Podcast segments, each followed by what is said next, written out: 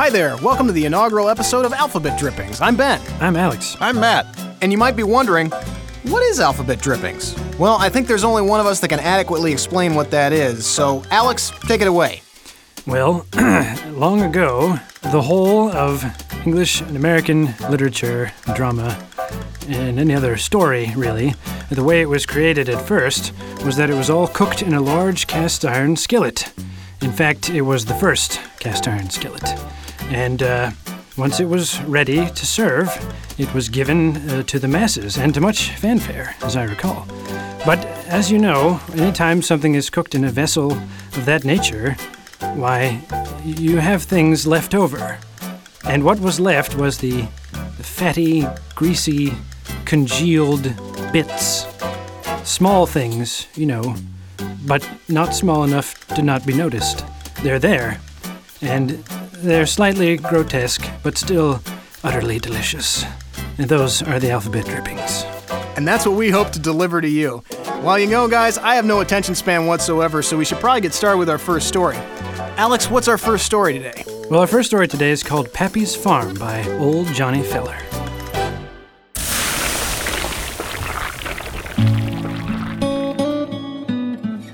My pappy was a... Well, he ran a farm.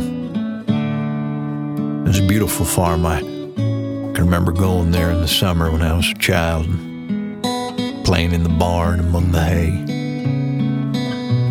hay. Feel sunshine on my back as I ran through the fields.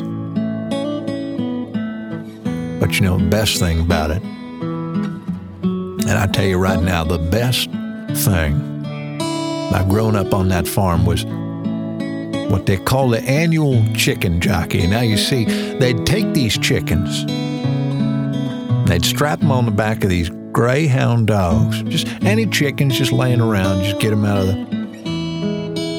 Those dogs would take off, and it was just the most amusing thing to hear those chickens just clucking their heads off as those terrified greyhounds just ran faster and faster. Well, of course, it never ended well. Those chickens pretty much just fell apart by about the fourteenth lap around that quarter mile, but that's okay. We pick up the pieces. We have our little chicken jockey, chicken fry, no big deal. But those dogs, well, that's a good thing we put those little leather hoodies on them. Otherwise, their necks would look like hamburger from the pecking at them long before those chickens start disintegrating. And they look real cute, too. Anyway, those greyhounds go up and have a nice long nap in the master bedroom. Now, you see, that was the custom in those days. Have your greyhounds sleep in the master bedroom after you have your chicken jockey. And we wouldn't even hose them off either. They'd have blood and chicken guts all over them and eggs. Sometimes the eggs are in there. And it's just awful. But they sleep in there because, you know, they deserve it. And if it weren't for the freakish and really terrifying speed of the greyhound, it wouldn't have been the festival that it was. I mean, we didn't have Craigslist or X-Hamster to distract us or Kanye West. So we had to create our own terrifying reality. And every year we did it on Pappy's farm. By this time, the mission's gone from bad to worse when all of a sudden he starts turning purple and frantically waving his arms around. What's going on there? I know, and then he starts gasping, Pythagoras theorem! Pythagoras theorem? Yeah, so I start searching for triangles to measure. Turns out I didn't factor in his speech impediment. Oh, that's right, yeah. He was saying Pythagoras serum. Evidently, if I gave him that, he'd stop internally hemorrhaging. So he died then? Oh, yeah, he died. Well, hey, it must be story time again. Alex, what do we have next? Well, first we have a message from one of our sponsors. But after that, it's The N F L Draft Analyst Goes to the Grocery Store by Jan Kipper. It's time for another crazy week of crazy savings at Daryl Motors. Hi, I'm Crazy Daryl, and this week we got brand new full-size trucks for eight thousand dollars off. And if you buy one, I'll sacrifice a goat in front of your family for good luck. I'm crazy!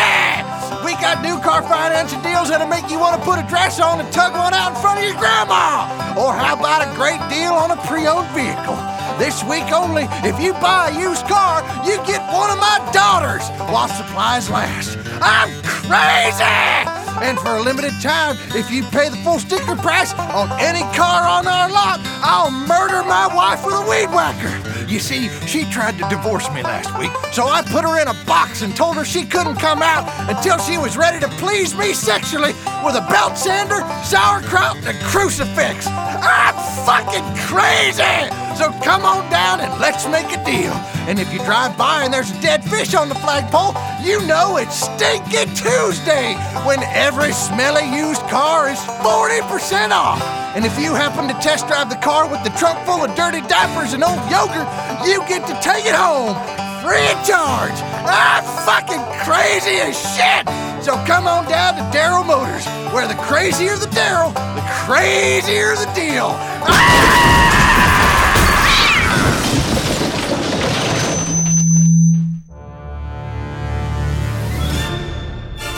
Sitting in front of hot lights and T V cameras is hungry work. When Nonstop Sports Network N F L draft analyst Neil Swiffer returned home from a day's work to a barren refrigerator and pantry, he determined that it was time-consuming work that cut into other aspects of his life. Huh. Looks like Team Swiffer's food roster has a lot of holes to fill, he muttered while closing the pantry door. This food trip is going to be needs-based. How would he fill these needs? The quick and easy solution would be to run out and grab a quick bite at any of the city's fast food or dine-in restaurants. Neil shook his symmetrically coiffed head. Now that's a short-term solution to a long-term problem, and it'll damage my salary cap. I'm a draft and develop kind of guy. Take care of the future, it'll take care of you. The internal matter settled, Neil prepared for his journey to the grocery store. He quickly noticed a problem. Time was in short supply. Rats! I don't have all my scouting reports prepared for this trip. I'm gonna have to fill my draft board along the way. Not even bothering to change out of his three-piece suit, Neil dashed out the door and hopped into his car. He drove to the supermarket in record time. As Neil walked through the automatic doors, he had a basic plan of attack. See, my biggest needs are in produce, meats, dairy, but I have to trust my board and pick based on B A F. Best available food stuff. I'm closest to the bread and grains aisle, so I should start there. Pushing his cart down the aisle and ignoring the quizzical stares of his fellow shoppers, Neil made sure to do some thorough analysis before adding anything to his cart. Mmm, bread. Could be boom or bust if I don't eat it fast enough. And it gets moldy. Could be a developmental project, though. If you freeze it, it lasts longer. Then it loses a lot of its flavor. Might have to come back and pick it in the later round. Now pasta, there's a can't-miss prospect. That'll be my first pick, and if brown rice is still available when I pick next, that'll be number two. On throughout the store Neil went, gathering almond milk in the dairy section. Ascending player. But avoiding the bean sprouts in the produce section. Character risk. They still have that E. coli issue following them around. Then returning to the bread aisle to make his final selection. Time to get my late round value pick. It was there Neil ran into his nemesis, Todd Peshaw. Well, if it isn't Neil Swiffer, my contrary colleague. Fancy running into you here. So, Peshaw, your pathetic attempts to ride on my coattails extend to grocery shopping? No matter how hard you try, you are not going to appear to the public as anything other than the spindly, lipless wiener that you already are. Whatever, helmet hair. I'm a successful, independent man with a keen eye for talent. Now, I did notice that you happened to pick up the last remaining avocados. Would you care to orchestrate a draft day trade? Time to consult the trade value chart. It appears that the negotiations began in earnest in the middle of the aisle. For some time, Neil and Todd prevented fellow shoppers from passing through until one bold soul politely asked, "Excuse me, can we get through?" Neil and Todd were awestruck. The seconds of silence that passed seemed like an eternity for these two. Then they responded to the woman's query with the most comfortable reaction they could muster: analysis. Now those are some great measurables. Mm-hmm, a bubble butt. That's my wife you're talking about! So enraptured by the interloper, Neil and Todd completely neglected to notice her husband a few steps behind. Upon hearing their comments, he set upon them like a wild honey badger. Ah, what a hand punch! I know, he's a mauler. Eventually, the husband tired of pummeling them and left Neil and Todd in a fetal heap on the aisle floor. Once they were certain he wasn't coming back, Neil and Todd staggered to their feet, gathered their respective carts, and checked out. They ran into one another once more at the exit. Well, I guess I'll see you around the office, Peshaw. Yeah, I suppose so. Hey, are those avocados still on the trading block? They can be had. But I think upon seeing the lack of depth at the position, I'd bump these avocados to a top five grade. Top five grade? Outrageous. I'm not making that kind of... Todd, Todd, Todd, Todd, Todd.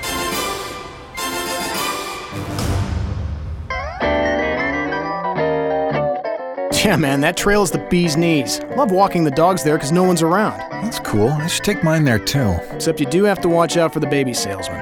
What? Baby salesman? Yeah, he's really pushy. Sometimes you luck out and just have to maneuver around his cart of babies that he sometimes sets up in the middle of the trail. I bet that smells awful. Oh, it does. But that's better than the alternative. Which is?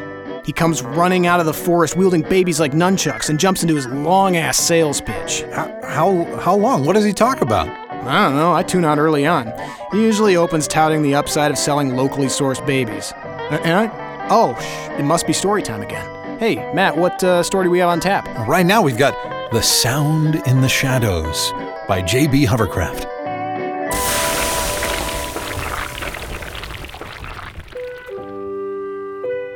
It was April of nineteen twenty-four, as I recall, when my esteemed colleague Ronston Saint Jimothy asked me to visit his family's great house on Mulberry Hill, above Cambridge, to retrieve a favorite tome of his. Yes, it seems that this particular tome was of considerable value to him in his youth, when his governess used to read him the tales of Mummery the Grubby Turnip Snatcher. It seems that Ronston now had some children of his own, although I quite forget how he managed to acquire them. You see, in those days children could be had for a fair price at estate sales and other events of that nature. Anyway, it was around that time that he requested I go and find this tome for him, so that he could read the tales he so loved as a boy to these new wards of his. Now, the Saint Jimothy estate was a grand mansion built atop the hill by his great-grandfather, Strumpson, who, of course, came over on the boat from England a hundred years before. As I approached the great house on that April afternoon, I thought on what it might have been like, growing up in a place like this, where you're likely to have your oatmeal served in a porcelain top hat every morning, and your soap warmed to a perfect drinking temperature every night. Ah, the life of the wealthy. But there I've gone and strayed from the story, haven't I? Yes. Well, you see, I entered the house and found that it was quite a bit darker and less maintained than I remembered. The tapestries had clearly not been flogged in at least a month, and old issues of The Lady in Pants were stacked four feet high all around the great hall. As I knew the library was on the third floor and that the windows had all been shuttered for some time, I made sure to procure a candlestick and light it at my earliest chance. With candlestick in hand, I proceeded up the grand staircase, past all the family bedrooms on the second floor. I can still recall Ronston and I playing Let's Hide the Badger in Nanny's bedchamber when we were small boys. You see, it was one of our favorite games. It did make a frightful noise, though. In fact, it was as I recalled the ravenous chattering of the badger when I first heard it. That sound, that eerie, high-pitched yowl that a toddler might make when his toy blunderbuss is snatched away from him. Knowing that for certain that any child left alone in this house should be attended to at once, I decided to find the babe, then recover the tome, and leave. It was getting quite late after all, and my candle was already halfway gone. I followed the sound into the children's playroom, but soon discovered that there was no child at all. Where then was the source of this cacophony? That is when I saw them. Two tiny yellow eyes peered out of the shadows behind the rocking chair and were fixed directly on me. Small, intense eyes with a slit down the middle, very much like a snake. The creature was utterly still, as was I, but I knew immediately that I was in grave danger. There was no child. I had been lured into the darkness by this sinister terror, for who knows what terrible purpose. Clearly, the sound of a child in danger is a tactic used by the creature to lure in its prey. Gathering what was left of my courage, I turned from the playroom and immediately ran back to the staircase. I had to reach the third floor to retrieve Ronston's beloved tome before I could escape. Upon reaching the staircase, I paused to catch my breath and see if the creature had given chase. I did not have to look down, however, to discover that the beast's tiny feet had carried it right behind me without a sound. I felt the slightest caress of something small against the cuff of my trousers. It swished this way and that across my foreleg, the creature's swaying tentacle, as if it were toying with me. I sprinted up the stairs with all speed and located the library. Noticing that my candle was almost spent, I knew that time was of the essence. Just as I was about to return to the stairs, I heard the creature again and saw those sinister eyes blocking the doorway. But this sound was different. This was nothing like the yowling cry for help by which I was so easily duped just minutes before. This was a low, guttural vibration, a fast pounding of flesh against flesh. This throbbing, pulsating sound that seemed to follow the creature's breathing led me to conclude that the creature must have gills. What horror is this? What slimy, murky creature has dragged itself out of the Charles River and made its nest in this great house? I began to wonder if I had disturbed its nest and that its eggs were due to hatch at any moment. As my sanity was being frayed to its very inner fibers, I gathered the tome and the rest of my courage and sprinted past the creature, down the stairs and through the front door. I had escaped with my life, but I still wonder to this day how many other poor souls were lured into that hellish trap and did not return to free air as I did. How many skeletons, picked clean by sharp, slimy teeth, lay in that foul creature's lair? I will never find out, for no power of heaven or earth could ever bid me return to that cursed place. The dank shadows where it lies and waits, the thief of my sanity and the author of my nightmares. Oh, that sound. The sound that curls my lip and sends my skin into a quivering frenzy. Oh, how I can hear it, children, how it haunts me. I hear it, you see. I hear it in the walls of my sleeping chamber most nights. It follows me, you see. It, it surrounds me with its sinister throbbing, the rhythmic terror from which I shall never escape. There. It's here now, don't you hear it? It's in this very room as I speak. Wait, wait, wait, wait, I, I think it's gone now. Yes, yes, gone now.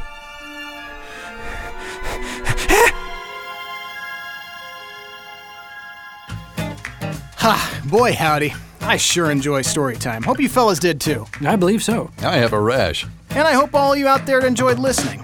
Our goal is to deliver you a monthly dose of weird. And you know, if you'd like to contribute with a weird tale of your own, please feel free to email us at email at alphabet drippings dot com.